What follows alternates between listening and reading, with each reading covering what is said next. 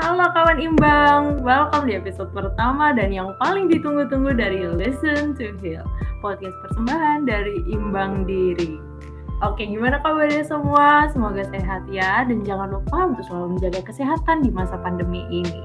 Oh ya teman-teman, hari ini kita kedatangan seseorang nih yang bakal nemenin aku dan kita semua selama beberapa menit ke depan. Kita undang yuk Kak Hasna. Halo Asa, apa kabar? Halo, baik. Kak Hasna gimana nih? Sehat nih Alhamdulillah. Gimana kamu? Aktivitasnya lancar? Lancar, lancar. Thank you. Semoga lancar selalu ya. Hmm, kali ini kita mau ngobrolin apa nih, Sa? Topik yang menarik buat Hmm, kita. apa ya? Oh, tentang kehidupan kali ya? Apa gimana? Gimana kalau perjalanan hidup? Ah iya, di boleh, pandemi kayak gini tuh kita butuh banget bagaimana caranya kita menjaga kesehatan mental kita. Nah, pas banget nih buat topik kali ini kita kedatangan bintang tamu yang spesial. Kira-kira kamu bisa nebak nggak ini ganteng atau cantik? Hmm, tengah-tengah deh. Lah, apa tuh? Ah, ya udah deh, kita sambut aja bintang tamu kita. Halo Kak Geri. Halo, Apakah kamu di sana?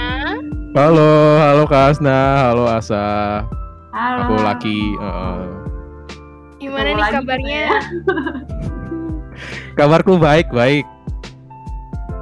Lagi sibuk apa nih? Lagi sibuk. Nah, sekarang lagi sibuk nge-podcast sih. Kalau Wih, kalian sibuk apa? Aku juga sibuk dong. menata kehidupan kali ya. Waduh, Oh. dalam banget ya. Buat teman-teman semua yang belum tahu Kak Geri, boleh nih Kak kenalan dulu sama teman-teman. Nah, ya halo, kenalkan. Namaku Gary.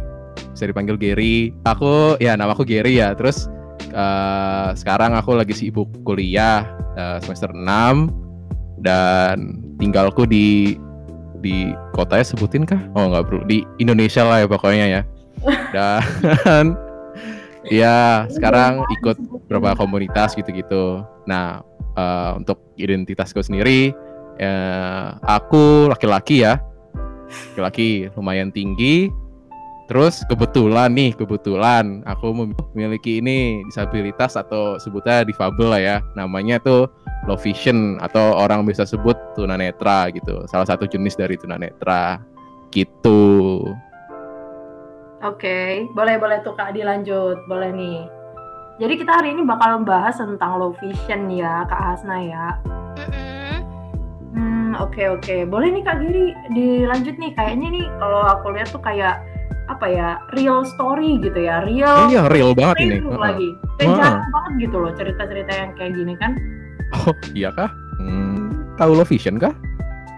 Hmm, kira-kiranya sih low vision tuh kayak eh tunanetra gitu ya, bukan ya? Mohon maaf nih sebelumnya. Oh iya, iya eh, dari katanya sendiri penglihatan terbatas. Jadi biasanya kan ya kalau menurut aku orang-orang lain tuh taunya tunanetra ya sebagai ya full full buta ya atau full total nggak bisa melihat atau orang juga bilang biasanya totally blind.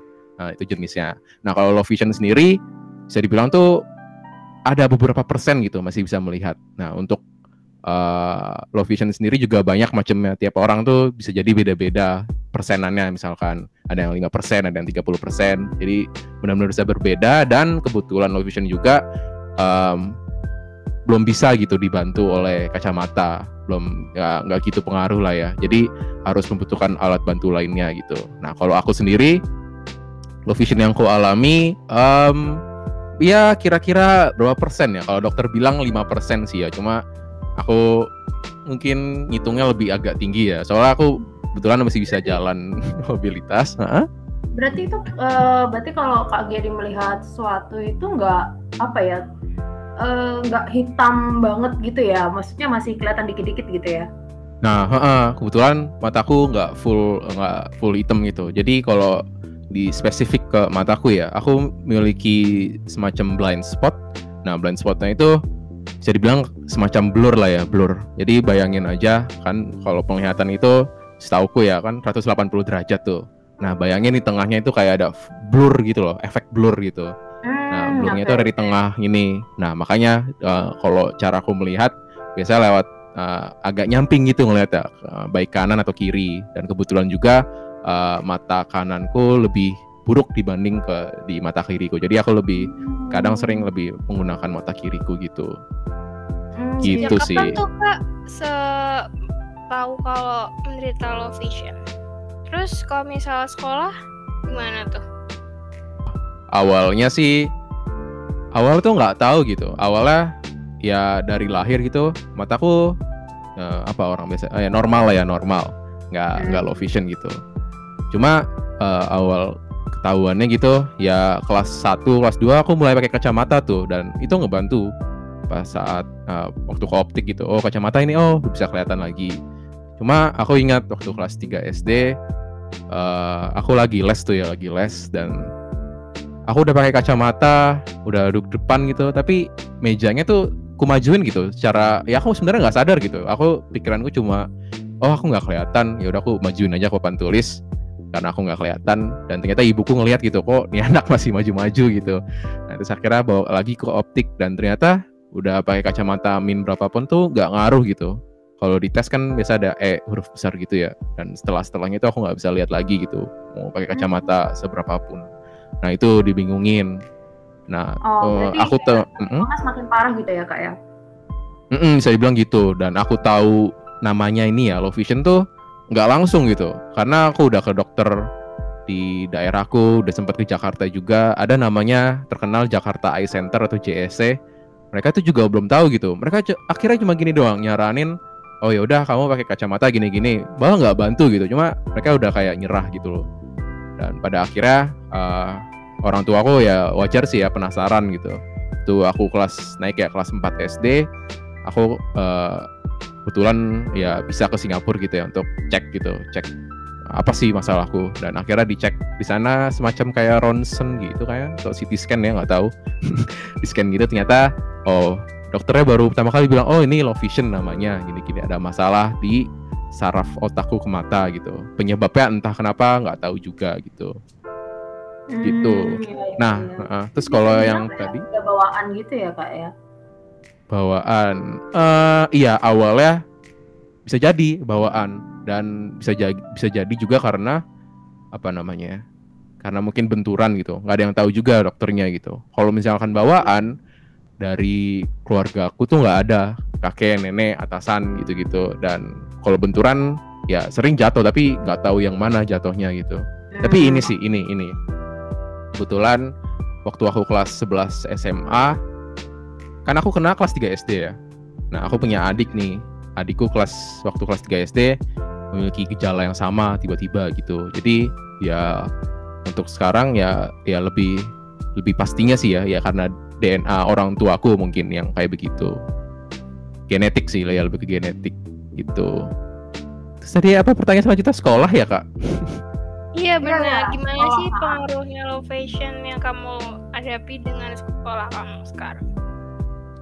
Eh, oh iya, semenjak aku ya low vision gini, eh, ya langsung berubah sih. Ya, apalagi kan waktu SD ya, ya masa-masa sekolah, gaya belajarku berubah gitu. Eh, tadinya ya bi- bisa baca buku gitu-gitu, ya aku udah nggak bisa lagi. Entah kenapa tiba-tiba nggak kelihatan gitu. Ya pada akhirnya waktu itu disa- eh, solusinya pakai alat bantu. Jadi bayangin aja ada kaca pembesar terus ada lampunya juga gitu untuk membantu melihat. Itu waktu kelas 3 SD. Tuh, Pak, terus pas kelas 4 SD aku dibeliin lagi sama orang tuaku. Bayangin kalau eh, apa ya? Biasanya sebutnya CCTV sih. CCTV ditempel ke meja, terus di meja itu juga ada monitor. CCTV ini fungsinya buat ngezoom ke buku sama juga bisa ke papan tulis gitu. Jadi aku harus ngezoom gitu Oh, kalau mau baca. ya. Oh iya canggih dong. Ah, mahal juga. Sedihnya gitu. Iya. Ternyata ada ya alat eh, cang- secanggih itu ya. Ah, iya ada. Itu kebetulan alatnya dari luar juga kan. Ternyata ya orang tua aku searching-searching di luar eh, dari apa ya nama low vision ini, eh, kelainan ini berkembangnya bener-bener tuh di luar. Yang kayak tadi ku cerita waktu ku kelas 3 SD mungkin 2009 ya. Ya rumah sakit yang ku kunjungi saat itu pada belum tahu gitu loh low vision apa gitu. Dan terakhir aku ke sana tuh waktu aku SMA pada baru tahu gitu aku nggak usah scan nggak usah apa cuma dicek pakai center doang. Oh ini low vision gitu-gitu jenisnya gini gini gini. Jadi ya, bisa dibilang tuh berkembangnya agak telat dibanding uh, di luar sana gitu. Hmm oke oke oke. Uh, ini kan dari tadi kita bahas apa itu low vision ya tentang low vision. Nah ini kira-kira uh, apa sih yang apa ya Kak Geri rasain gitu loh yang hubungannya ke mental Kak Geri lah ya setelah mengetahui kalau uh, Kak Geri ini low vision. Oh ya sebelumnya Kak Geri ini um, lebih suka disebut sebagai apa sih orang dengan low vision atau gimana? Uh, aku ya dipanggil ya. Uh, dulu ya aku sih ya wajar sih ya dari mungkin ya dari SD sampai SMA mungkin ya sampai pertengahan kuliah juga aku selalu nganggap diriku aku nggak mau dibilang low vision tunanetra. Karena ya aku nggak mau dianggap berbeda gitu loh sama orang lainnya. Dan ya walaupun ya padahal low vision itu bagian dari diriku kan. Cuma ya aku selalu menolak itu walaupun nggak secara langsung gitu ya. Uh, biasanya ya aku aku biasa sering ngomong iya aku low vision gitu gitu tapi tetap aja ada sakit apa ya ada rasa sakit hati gitu aku ngomong kayak gitu. Sebenarnya nggak mau kayak gitu masih ada rasa nggak mau. nggak pede gitu ya kak ya? Hmm kayak gitu. Terus ya terus gimana Ger? Kamu menjalani kehidupan sosial dengan teman-teman gitu? Ah ini susahnya. Uh, baru uh, uh, kalau SD ada ada fasenya ada fasenya. Kalau Gary fase SD ya. Ke SD aku nggak mas ya aku masalah sih. Sering sering di ini soalnya apa temenku suka ya wajar ya anak kecil suka ngisengin gitu. Ini berapa ini berapa? Ngacungin angka di ya, jarinya gitu. Ini berapa ini berapa? Kan aku nggak kelihatan gitu. Yang saat itu aku lakuin ya marah lah jelas gitu. Berantem entah atau apa. Cuma SD aku belum gitu pikirin gitu. Karena aku masih bisa main futsal. Soalnya sebelum aku low vision udah sering main futsal kan dan nggak tahu ya entah uh, feelingnya masih ada atau apa aku masih bisa banget gitu main futsal gitu jadi ya bodo amat lah dulu dunia aku futsal futsal doang gitu Nah, terus SMP baru masuk SMP. Mungkin entah karena puber atau ya mulai memikirkan diriku sendiri gitu. Aku mulai sadar gitu. Oh, iya aku beda sama lainnya gitu. Dan ngaruhnya ke sosial temanku, aku minder, aku menyendiri, aku menghindari sosial gitu loh, takut gitu. Tapi um, di SMP ku kebetulan teman-temannya cukup ramah ya kalau aku bilang gitu, cukup baik gitu. Dan aku akhirnya bisa bergaul aja gitu dengan nyaman gitu kalau di SMP uh, eh, saat itu dampaknya ya lebih ke kalau ketemu orang baru takut gitu karena aku bingung cara mengenalkan diriku. Biasanya aku selalu berubah gitu kalau misalkan masuk ke kelas baru gitu ya orang-orang belum tahu aku low vision. Oh ya udah aku pede gitu pede mau ngapain aja cuma setelah orang-orang tahu oh dia anak biasa dulu sebutnya nih ya ABK ya anak berkebutuhan khusus. Uh, oh dia anak BK ternyata gitu. Aku mulai minder sendiri oh orang-orang udah tahu jadi ya aku jadi diem aja deh gitu. Karena nggak pede itu. Nah terus waktu SMA baru kerasa banget. SMA bener-bener uh, udah pada geng-gengan lah ya sebutan ya jadi aku udah minder dan susah untuk bergaul banget. Jadi dampaknya ya bisa dibilang ya temanku dikit waktu SMA dan dampak mental healthku waktu SMA itu banyak sih kayak ya ya waktu SMA aku nggak pernah apa ya semacam nggak pernah diagnosis uh, psikolog atau apa psikotes gitu. Cuma aku nganggap oh ya aku waktu itu saat itu merasakan depresi uh, anxiety dalam sosial gitu-gitu. Ya itu yang aku rasain gitu dampaknya juga lebih-lebih mungkin ya mungkin nggak sering kali tapi ya berapa kali saat gitu mikir udahan aja gitu oh sorry agak sensitif, agak sensitif agak warning cuma ya suicidal gitu kita kan di sini tujuannya untuk uh, apa ya mengedukasi lah ya kita memberikan sesuatu yang inspirational gitu. Mm -mm, semoga ya inspirational sih. Nah terus lanjut ya ke kuliah. Ke kuliah ya sama. Aku ya awalnya ini aku punya tekad ni niat gitu. Oh Giri harus berubah kuliah gitu. Harus bisa bergaul sama siapa pun. Gak usah takut. Cuma bener-bener masalah yang aku hadapin tadi. Aku cobain diri untuk kenalan sama orang yang aku nggak tahu ya cuma ya kayak gitu aku bingung step selanjutnya misalkan aku baru kenal sama Kak Hasna nih halo Kak Hasna gitu terus halo gini gini kenal kenal kenalan ya aku udah sadar saat itu pada pada saat itu uh, low vision ini nggak bisa aku sembunyiin selamanya jadi uh, aku mutusin oh yaudah oh oh iya aku low vision gitu.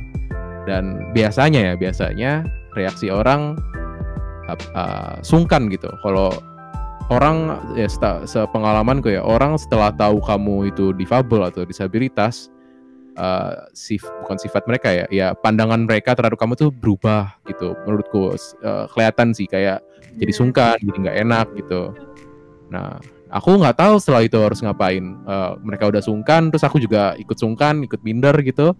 Terus ya udah aku milih untuk uh, susah bergaul lagi gitu nggak ikut bersosial. Ya gitu dan bisa dibilang uh, sampai saat ini sih sampai saat ini ini konteksnya dalam jurusan ya. Uh, aku memiliki satu teman gitu satu sahabat uh, selama aku kuliah gitu. Jadi gak punya geng kelompok gitu gitu tapi ya satu teman sahabat kuliah yang benar-benar baik sih. Ya aku beruntungnya di situ. Gitu. Oke oke. Oke. Biar kan kamu ngerasa nih kayak kamu ada sedikit uh, anxiety dan mental health yang dipengaruhi itu. Uh, kamu sempat ke psikolog itu nggak? Atau cari bantuan gitu ke orang lain? Hmm, hmm, hmm, hmm. Uh, bener-bener ya kalau aku sih ya uh, tadi aku udah cerita ya uh, waktu SMA ya aku nggak ada rencana ke sana sama sekali. Jadi uh, apa bilangnya ya? kesannya apa? Obat ya bisa dibilang obat lah ya obatku untuk melarikan diri dari dunia mungkin. Ya aku biasa waktu itu ya nonton YouTube buat lupain lah duniaku saat itu. Jadi uh, ya obatku waktu saat itu nonton YouTube yang ngobrol sama temen juga. Cuma ngobrol sama temen aku nggak pernah cerita masalahku gitu. Cuma seenggaknya aku seneng gitu. Tapi itu bukan obat yang apa sebutannya permanen gitu bakal. Nanti bakal muncul lagi gitu aku tahu. Cuma eh, seenggaknya aku bisa seneng saat itu. Nah waktu kuliah juga gitu. Kuliah uh, kan aku sempet uh, bilang ya aku punya sahabat itu. Dan iya aku sering cita-cita sahabat sama dia gitu. Cuma ya aku benar-benar baru kerasa itu di semester 2 sama 3 itu kan. Semester 1 aku sekelas terus tuh sama dia. Semester 2 aku mulai nggak sekelas tuh sama dia karena mulai bisa ganti jadwal kelas gitu. Dan baru kerasa gitu kalau aku misalnya ada di kelas nggak sama dia aku bingung gitu. Seharian aku sering seharian kuliah tuh nggak ngomong sama siapa-siapa gitu. Aku duduk paling depan sendiri dan ya teman-teman yang lain geng-gengan sendirilah di belakang gitu. Aku nggak nggak ada siapa-siapa gitu tak ya nggak enak banget gitu rasanya. Biasanya aku sama sahabat itu suka ya duduk paling depan tapi ya sebelahan gitu seru. Cuma ya ya mau gimana lagi gitu. Dan itu baru benar-benar kerasa gitu. Nah soal aku datang psikolog ke apa ya pengen konseling ya. Pengen konseling tuh saat aku semester 3 uh, eh, ini ngingkung ke sempet titik terendah sih. Aku waktu itu saat itu mungkin agak apa ya yang aku alamin tuh agak biasa aja gitu. Cuma saat itu aku benar-benar ngerasain gitu. Waktu itu konteksnya aku lagi presentasi yeah. dan aku udah mempersiapkan diri gitu matang-matang dan saat itu ya karena aku bener-bener pemalu uh, mungkin ya anxious atau anxiety itu aku takut gitu. Dan akhirnya aku ngeblank gitu. Yang tadi aku udah persiapkan uh, ya mungkin ya mungkin uh, upaya aku kurang ya. Tapi seenggaknya aku udah persiapkan gitu kata-kata. Akhirnya percuma gitu uh, gagal. Dan akhirnya aku pulang nangis di kamar gitu. Dan ya ya ini sih biar biar tambah serem lagi. Eh enggak sih apa? Nangis saya itu waktu kamar kamarku mati lampu ya mati lampu terus aku nangis di kamar gitu duduk di lantai sender di pintu gitu. Kayak apa ya aku bingung gitu. Dulu aku mikir kan oh mungkin aku introvert dan yang nyamanku kayak gini gak bersosial ada di zona nyaman aja gitu. Dan saat itu aku baru mikir gitu kok aku capek ya? Katanya aku introvert gitu kenapa kayak gini tuh bisa merusak diriku tuh? Aku malah capek gitu kayak ada rasa ingin berubah gitu entah mau kayak gimana. Nah saat itu aku akhirnya uh, cerita ke ada satu apa ya sebutannya. Kakak tingkat lah ya tapi beda fakultas gitu. Aku sempat cerita sama dia dan kebetulan dia punya temennya uh, S2 lagi praktek kerja di salah satu puskesmas di di Malang ya tempatku kuliah itu di Malang. Nah akhirnya aku ke sana gitu gas. Walaupun agak jauh gitu tapi ya aku udah capek gitu ngerasanya. Nah, akhirnya aku psikol uh, konseling di sana. Jadi iya jadi aku benar-benar kepikiran sih saat itu uh, untuk konseling gitu Hmm. Oh, terus next gimana itu kak lanjutannya tuh? Terus habis konseling itu? Oh oke lanjut ya. Em, apa ya? Ya saat itu ya aku cerita semuanya lah gitu-gitu dan ini seingatku ya. Kalau aku aku sendiri lupa, Iya. tapi sebenarnya penting gitu. Eh iya kalau nggak salah aku didiagnosis depresi dan anxiety dan segala macem lah ya. Hmm. Cuma. Mm-mm, dan akhirnya aku cerita-cerita panjang. Ya saat itu masalah utama aku ya ada di sosial. Menurutku keadaan sosialku ini mempengaruhi ke segala aspek kehidupanku kayak pendidikan, betul betul. eh, ya dan lain-lainnya lah ya gitu. Dan Nah terus eh, setelah merasakan ya hal-hal yang kayak anxiety tadi, depresi dan segala macamnya itu, terus gimana tuh kak? Eh, kak itu kok bisa apa ya ibaratnya bangkit gitu loh. Jadi kayak Gary yang lebih pede ya kayaknya sekarang ya. hmm, kayaknya sih ah, ini dan akhirnya ah, aku lupa ya jalan bicaranya gimana. Cuma pada akhirnya aku ditanya sama konselorku. Ya udah kamu harus buat solusi sendiri. Kamu tuh maunya apa? Mau seperti apa? Terus menurutmu jalan terbaiknya seperti apa?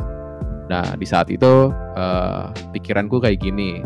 Aku ngerasa ya aku saat itu udah tiga semester ya kuliah dan aku rasa udah nggak ada hope ya Hmm, bukan nggak ada hope ya ya seenggaknya ada dikit tapi ya aku udah susah gitu untuk ngeklik misalkan satu grup atau satu geng di kuliahku di jurusanku itu karena menurutku ya mereka udah temu gengnya masing-masing gitu aku udah angkat tangan lah ya kalau soal jurusan itu ya udah nggak apa-apa satu temen itu nah tapi kan eh, aku nggak mau kayak gitu terus dan pada akhirnya aku memilih untuk cari ke di luar kampus gitu loh. Jadi bilangnya apa ya istilahnya? Aku oh kalau waktu itu sih aku Cari. dulu yang ngomong gini, apa?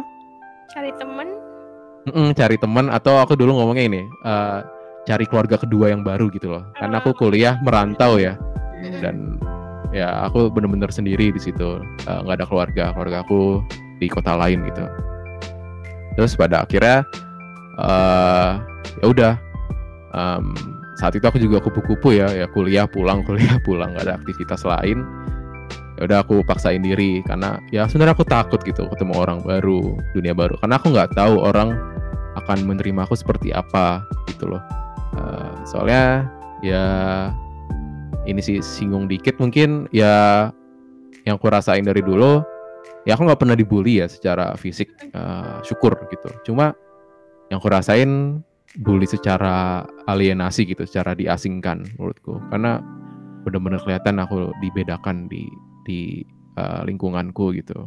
Dan aku nggak suka kayak gitu. Dan saat itu ya aku mencoba untuk gimana sih eh, ya soalnya tadi dari dulu aku mikir oh yang salah itu sebenarnya eksternal gitu.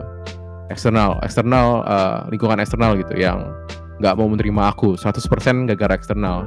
Dan ternyata aku baru mikir juga di ya di konseling itu. Ternyata nggak semuanya gitu salah eksternal. Salahku juga. Aku yang memilih sendiri untuk menolak pergaulan. Ada kok berapa orang gitu orang baik lah lah bilangnya yang mencoba untuk reach out ke aku atau approach ke aku. Cuma aku karena malu atau ya punya pengalaman gak enak aku yang menolak sendiri. Itu kan salahku gitu. Jadi aku baru pikir ke situ. Mm-mm. jadi pada akhirnya aku ngambil solusi aku ikut organisasi. Nah, waktu itu aku ketemu dua. Satu dalam kampus satu di luar kampus. Nah, di luar kampus itu ya komunitas gitulah. Nah dari situ aku punya goal gitu. Aku punya strategi baru aku pengen ngeriset diriku sendiri gitu cara mungkin basic ya cara ngomong sama orang tuh gimana gitu Iya. Setiap Iya, orang punya caranya sendiri. Jadi kayak gitu. Gimana sih cara ngomong sama orang? Nah, kebetulan yang organisasi yang aku ikutin, yang satu itu yang di dalam kampus lebih apa ya sifatnya lebih ke diskusi uh, penalaran gitu lebih ke ya diskusi diskusi topik-topik tertentu gitu jadi menurutku bagus gitu buat aku belajar ngomong mungkin gitu dan di komunitas itu yang di luar kampus itu lebih ke arah gerakan disabilitas gitu loh, inklusivitas gitu. Dan aku mikirnya gini, uh, aku coba aktif di komunitas itu yang di luar kampus karena karena itu konteksnya udah disabilitas, udah komunitas, aku rasa itu orang orang-orang udah pasti lah ya apa anggapanku udah pasti friendly ke aku gitu.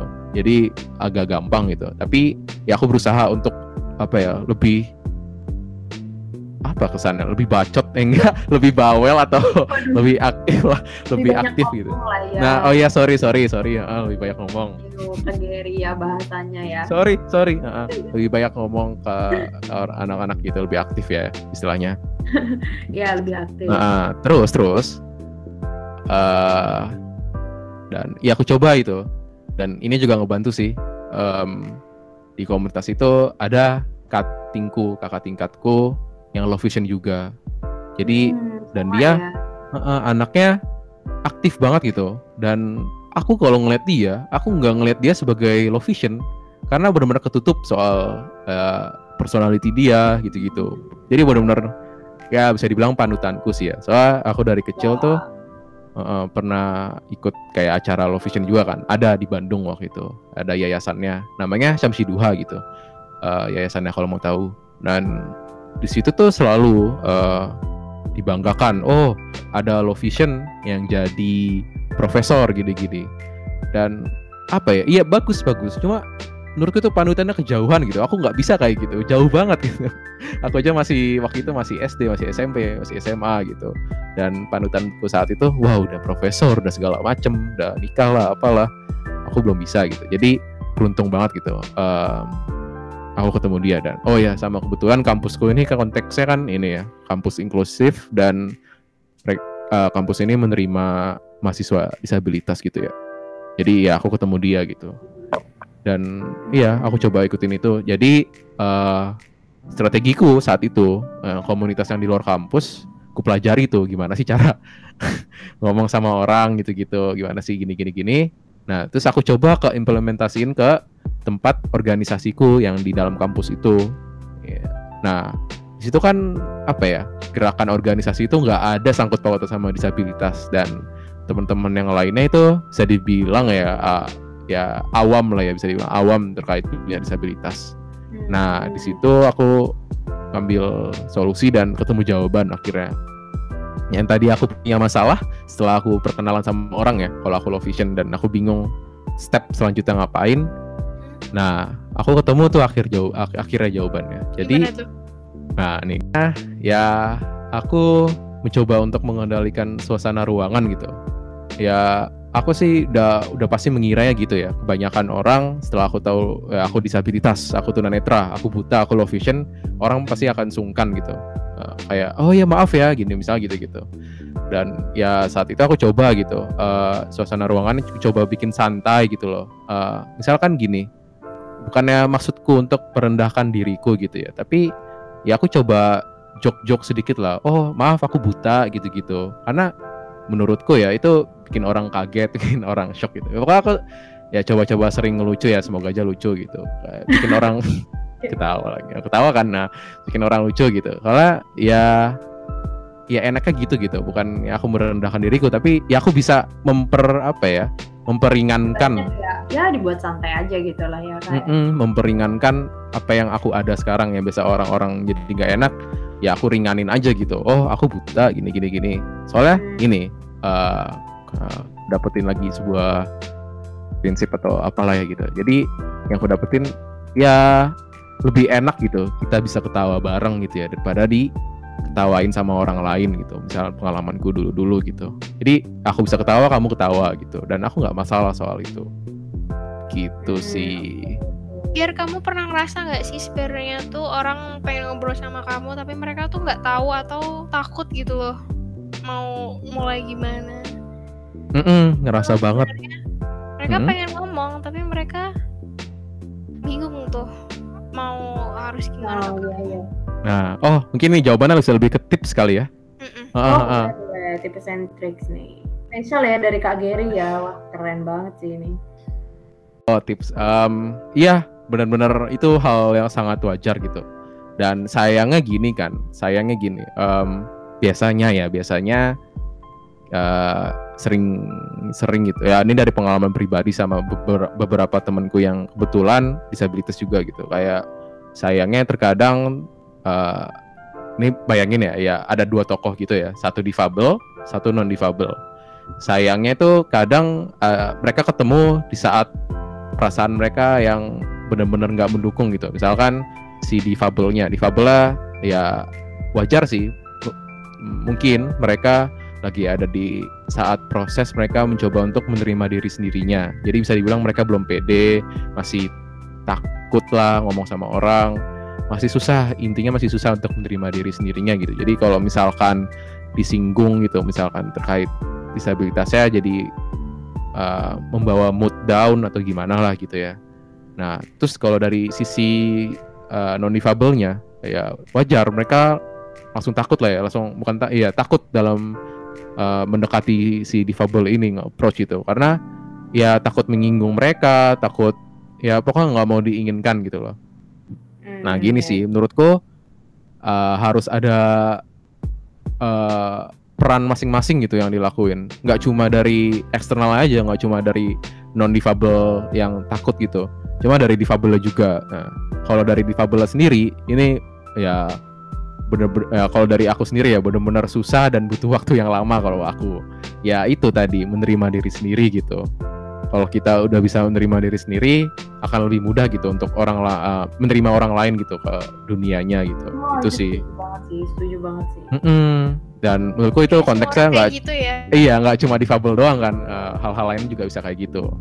Nah iya kayak gitu dan mm -mm dan kalau dari ininya dari non difabel juga uh, iya nggak apa-apa. Kita rasa takut rasa mingung gitu. Tapi kalau emang kita takut ya cobalah kita edukasi cari ya edukasi sendiri gitu. Ikut seminar lah atau cari-cari sendiri. Oh difabel dia apa sih yang kalian tahu gitu gitu. Gitu dan mungkin ini sih coba baca suasana ruangan juga gitu. Kalau misalkan kalian kepo nih terkait difabel dia. Oh uh, kamu low vision ya? Kamu nggak kelihatan seberapa gitu? Ya, bisa aja lihat dari cara dia ngomong atau gerakan dia nyaman gak soal ngomong itu? Kalau gak nyaman ya udahlah ya cari topik lain nunggu dia nyaman. Dan menurutku uh, biar waktu berjalan gitu uh, ya mungkin awalnya nggak nyaman gitu soal ngomongin low vision. Dan kalau kalian misalkan ya ngomongin yang lain uh, cerita-cerita gitu sharing-sharing dan kalian mencoba untuk uh, mendekati dia terus ya lama-lama akan aku yakin difabel itu akan enak terbuka sendiri gitu. Oh misalkan ya misalkan dia punya masalah gitu. Oh aku belum bisa menerima sendiri aku ngerasa useless gitu. Misalkan ya misalkan useless menjadi ya jadi disabilitas gitu gitu soalnya aku dulu rasain gitu gitu. Jadi emang butuh proses sih ya dan nggak ada salah gitu di antara dua pihak gitu. Nggak ada yang salah nggak ada yang benar juga gitu sih iya betul betul betul, betul banget uh, oh ya by the way kak Giri uh, aku aku agak kepo sih ini sebenarnya apa apa apa kalau di kalau di sekolah kan itu difasilitasi ya ibaratnya uh, untuk low visionnya biar lebih mudah gitu kan uh, untuk melihat sesuatu dan segala macamnya. Terus kalau di rumah tuh kayak gimana itu? Misalnya Kak Geri nih uh, chatting apa nerima chat atau mau ngechat seseorang kayak gitu. Tapi di rumah itu gimana itu Kak? Hmm, gini. Alat bantunya juga. Mm -mm. Uh, aku singgung yang sekolah dulu ya. Aku cerita sedikit boleh, mungkin. Boleh, Um, sekolah belum tentu bisa ngasih fasilitas yang mewadahi gitu. Misalkan uh, uh, aku skip SD karena SD aku uh, setengah pertengahanku SD gitu baru kenal low vision gitu. Jadi mereka kaget lah atau apalah ya udahlah gitu. Okay, okay. Nah tapi kalau misalkan konteksnya um, SMP SMA dulu deh. Uh, kebetulan aku masuk ke sekolah inklusi. Jadi buat buat teman-teman yang belum tahu, sekolah inklusi itu sekolah yang menerima uh, teman-teman difabel juga gitu. Dan biasanya itu dikotakan gitu. Jadi biasanya lebih banyak ya non difabelnya dan difabelnya tuh biasanya kalau di masaku ya dikotakan gitu. Dan ya sekolah itu kan ada setahu ya ada tiga macam ada sekolah reguler inklusi sama segregasi reguler yang ya biasa anak-anak yang non difabel inklusi yang campur tadi dan segregasi biasanya yang khusus untuk difabel gitu. Dan itu biasanya ada di pembagian lagi. Biasanya ada oh ini khusus difabel tuli aja atau difabel tunanetra aja gitu. Udah beda gitu. Nah kalau di aku saat itu ya apa ya menurutku kurang sih ya fasilitas gitu. Karena yang kurasain saat itu nggak ada gitu. Misalkan dari referensi buku aja gitu ya um, biasa kalau kita belajar ya biasa kan pakai buku gitu.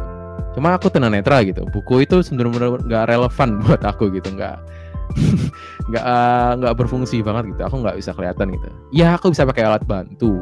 Cuma nggak efektif juga. Aku susah. Alat bantu itu butuh waktu yang lebih lama dibanding temennya. Uh, eh dibanding temanku gitu. Jadi kalau misalkan saat ujian ujian ada waktunya. Ya aku nggak bisa selesai cepet itu. Cuma biasa dikasih tambahan waktu kan. Cuma banyak apa ya banyak dampak lainnya juga gitu. Aku biasanya kalau ya kan aku ngeliat depan monitor terus tuh kalau bisa pakai alat bantu itu mataku cepet pusing gitu dan sakit gitu mataku nggak boleh lama-lama kena layar dan mataku tuh juga nggak boleh kena lama-lama ultraviolet gitu bikin sakit. Jadi hmm. kalau fasilitas dari sekolah sendiri menurutku kurang gitu. Kayak semisal pendampingan saat SMP SMA itu nggak ada. Misalkan ujian gitu ya. Oh ibumu aja suruh ke sekolah gitu gitu loh kok dari sekolahnya nggak ada bal? Padahal ya kalau misalkan sekolah udah menurutku ya kalau udah berani menaruhkan status inklusi ya mereka mau nggak mau ya harus mau uh, siap gitu untuk mewadahi baik uh, anaknya apa difabelnya apa menurutku sih gitu. Jadi menurutku agak kurang. Dan kalau konteks kuliah uh, menurutku udah cukup baik sih. Misalkan uh, di kuliahku oh udah kasih status kampus inklusif sih.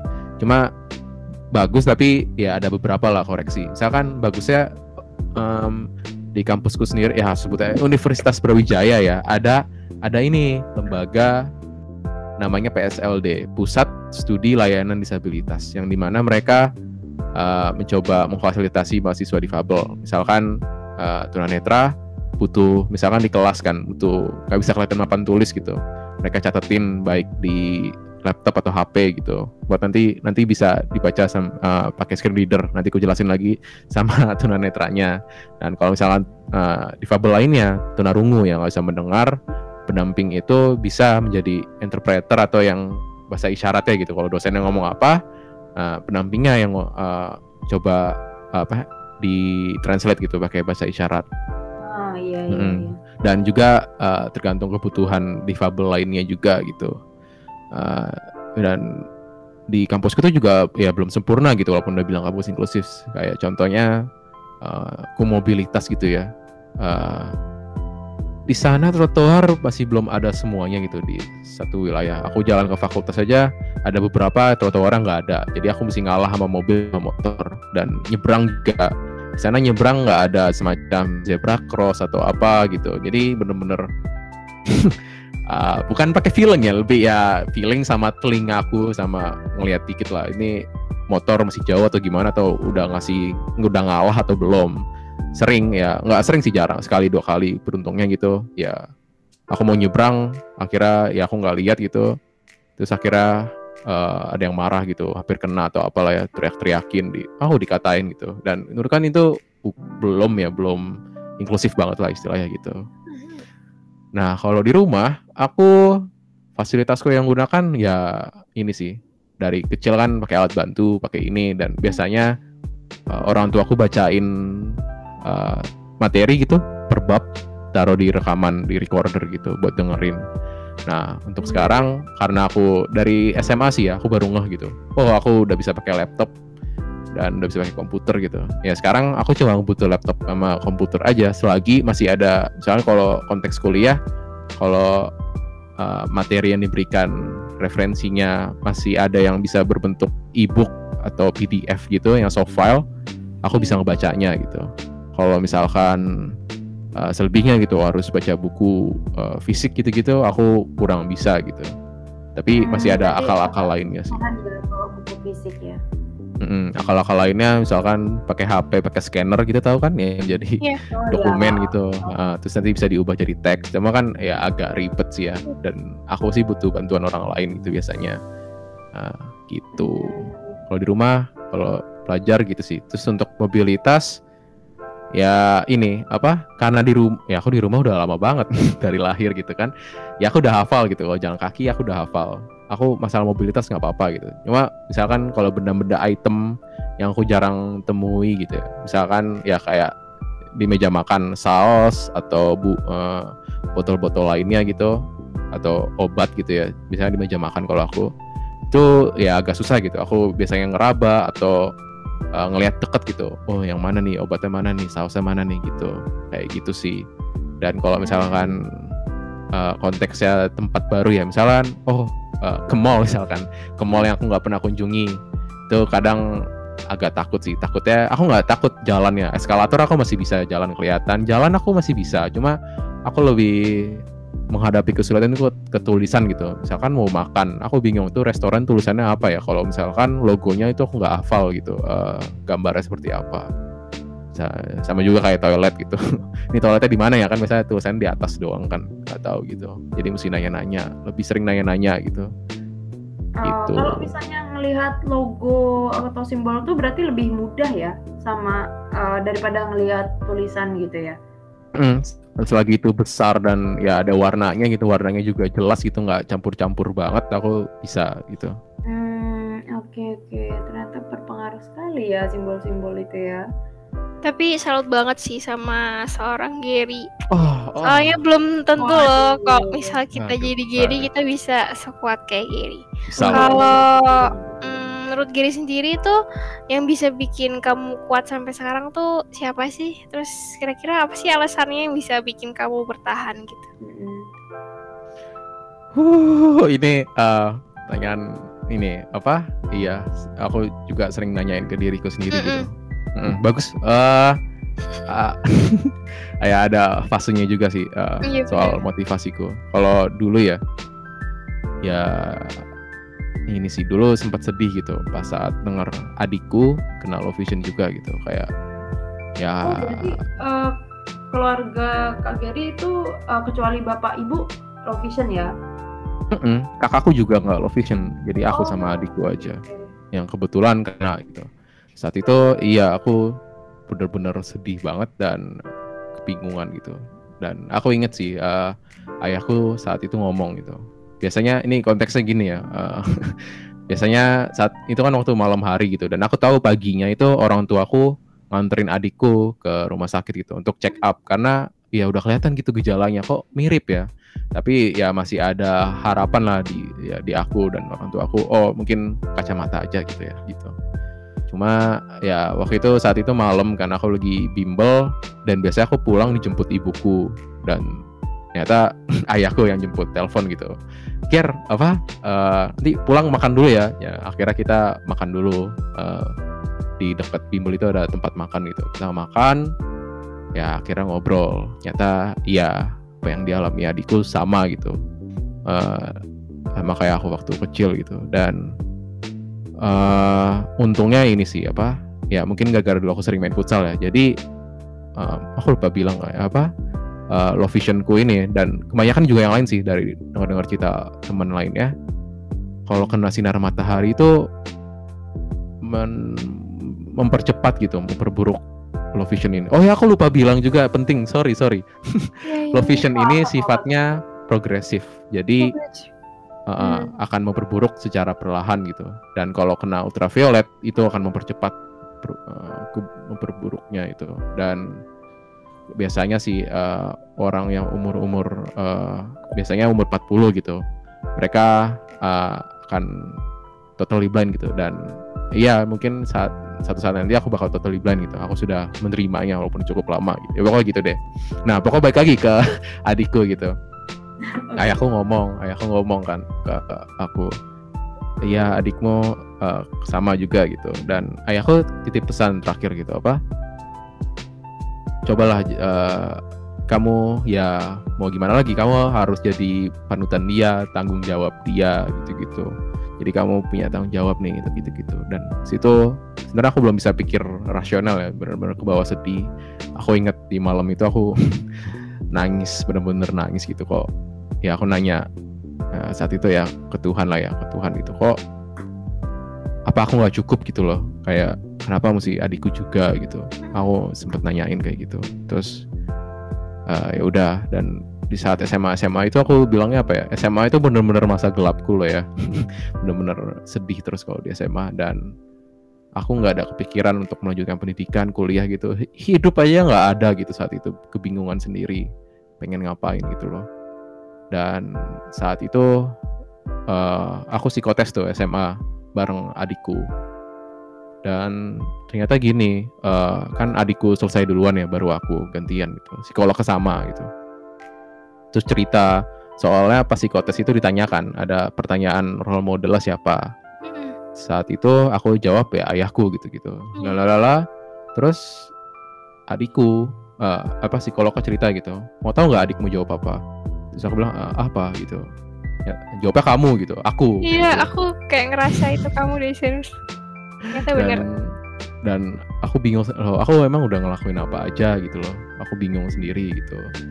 Dan ya pokoknya dari situ aku mulai sadar diri gitu. Oh aku mesti ngelakuin yang terbaik gitu. Seenggaknya kalau aku nggak punya masa depan nggak punya masa depan yang jelas gitu untuk hidupku sendiri ya setidaknya aku bisa ny- ngasih contoh yang baik gitu ke adikku. Masa kakaknya nggak kuliah sih cupu banget gitu kan.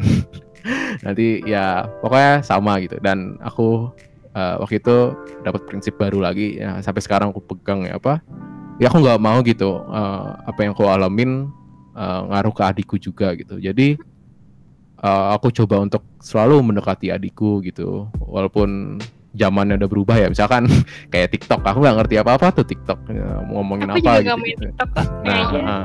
tapi adikku sering cerita soal TikTok. Nah, ya udah aku ya bisa pura-pura bisa beneran lah ya. Aku tanya, oh mana tuh ceritanya gitu-gitu. Walaupun sebenarnya nggak penting sih, aku sering ngomong ke dia gitu. Tapi ya seenggaknya aku sering ngobrol gitu. Soalnya di saat itu juga hmm, saatku kecil ya, aku kurang gitu. Waktu apalagi SMP SMA nggak punya temen siapa-siapa cerita gitu. Aku punya sahabat punya apa, tapi aku nggak pernah cerita soal masalah ini, masalahku low vision, masalahku depresi gini-gini. Hmm. dan uh, aku nggak nyalain kakakku sih. Dan posisi kakakku tuh juga aku rasa dia kebingungan juga gitu. Dan ya kebetulan aku dulu sering ngambek sering marah-marah gitu ya. Dan kakakku tuh waktu itu waktu itu baru confess gitu beberapa bulan yang lalu malah gitu. Ternyata dulu waktu kecil bukannya menjauhin aku cuma ya takut juga gitu kebingungan gitu. Dan wajar gitu. Dan aku belajar dari situ ah nggak boleh keulang lagi gitu. Apalagi sama adikku gitu. Jadi saat itu goal aku itu sih begitu. Jadi kekuatan baru ya buat Kerry Heeh, waktu kuliah gitu. Dan sering jalan waktu ya mulai nambah lah ya. Misalkan ya aku ketemu sahabatku yang aku cerita tadi di jurusan ya aku pengen berjuang bareng lah sama dia gitu. Dan banyak juga ya sekarang mulai terbuka lah ya eh, keluargaku gitu-gitu teman-temanku ya kayak kayak kalian gitu seru kan Inspiratif Oh, gitu. banget ya Kak Asna ya. bener sih belajar Iya. banyak dari seorang Gary Wah ya spesial Enggak ini sih. bintang tamu kita spesial banget loh ini episode Hmm. pertama lagi. nih buat yang dengerin ya nggak tahu ya ini di podcast doang baik-baik kayak gini setelah, setelah podcast udah gitu aja sih podcast tambah baik dong Oh gitu kah? Oke. Nah, Hmm. podcast kita ngapain ini? Biasanya kita julid-julid ya setelah podcast ya.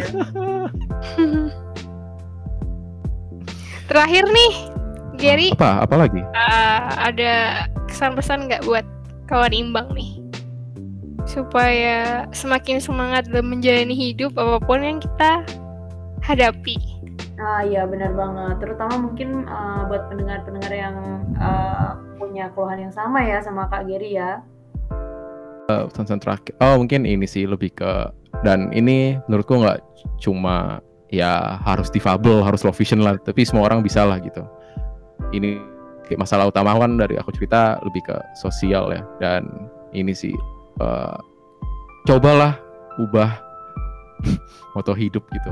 Itu ini sih karena aku takut bergaul sosial gitu. Jadi ini agak malu juga sih aku eh, salah satunya ngomong itu sat- satu teman itu cukup gitu loh. Oke. Dan aku percaya saat itu percaya banget ah iyalah satu teman cukup gak perlu banyak-banyak jadi saat itu aku mikirnya gini eh, ini bagiku ya bagi gitu justru nggak bagus gitu aku malah nggak ada niatan bersosial keluar gini-gini satu temennya cukup gitu dampaknya sangat buruk gitu dan aku punya moto hidup lain apa? Pokoknya gini if I don't have to do it I will not do it. Pokoknya ya kalau aku nggak nggak mesti ngelakuin itu ya aku nggak bakal ngelakuin itu. Pokoknya intinya gitu.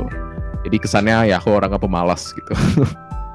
Jadi kalau aku pakai moto hidup itu ya sering kali terjadi gitu. Uh, aku misalkan teman-teman baik ya bisa iya baik gitu yang pengen bergaul sama aku approach aku ayo jalan yuk keluar ngopi ngopi gitu. Aku tolak terus karena ya aku takut. Selain aku takut ya aku coba sok-sokan ngambil moto hidup itulah. Nggak penting lah gitu. Kuliah kuliah doang penting gitu belajar. Walaupun nilaiku juga ya gitu-gitu aja. Wah, Tapi gitu. percaya nggak sih kalau manusia itu makhluk individual tapi mereka butuh sosial? Oh, Nah. Meskipun kamu bilang kamu bisa hidup tanpa orang lain, tapi tuh mesti kamu butuh orang lain buat bantu hidup kamu. Kayak misal seorang ibu kan nggak mungkin melahirkan sendiri gitu loh tanpa bantuan orang lain ya sih? oh iya benar-benar ya secara individu kita boleh berbeda ya cuma Mm-mm. ya akhirnya sama bineka tunggal ika ya sama ini apa inklusif juga tujuan inklusif kan gitu kita ikut berpartisipasi kita ikut serta uh, lingkungan yang inklusif ya ikut serta ya semua itu sama gitu ya tujuannya itu kita bukan berarti kan kita ya kita secara individu berbeda bukan berarti kita menutupi perbedaan itu. Kita harus terbuka gitu justru berbeda uh, uh, perbedaan yang kita miliki. Ya contohnya mungkin konteks aku disabilitas gitu. Aku harus uh, bikin orang aware bikin orang tahu juga gitu. Aku masalahnya di sini nggak bisa lihat ini nggak bisa lihat itu. Biar orang lain tahu gitu. Hmm. jadi sama-sama terbuka menghilangkan rasa apa tadi sungkan juga gitu. Itu. Dan oh soal moto hidup tadi aku baru mulai ya aku baru mulai ngeh sih. Ternyata aku udah coba merubah moto hidup itu saat ya konseling tadi. Saat aku menekatkan diri untuk ikut dua organisasi itu. Jadi ya moto hidupku sekarang ya tekad sih. Kadang aku takut gitu. Biasanya aku udah takut duluan. Misalkan ya tadi diajak ngopi. Aku takut. Aku di sana nggak nyaman. Bakal didiemin. Bakal yang diinget tuh yang dipikirin tuh selalu negatif gitu. Ya walaupun ya walaupun biasanya itu bisa dapat terjadi gitu. Cuma kan kita nggak tahu juga gitu sebelum kita ngelakuin.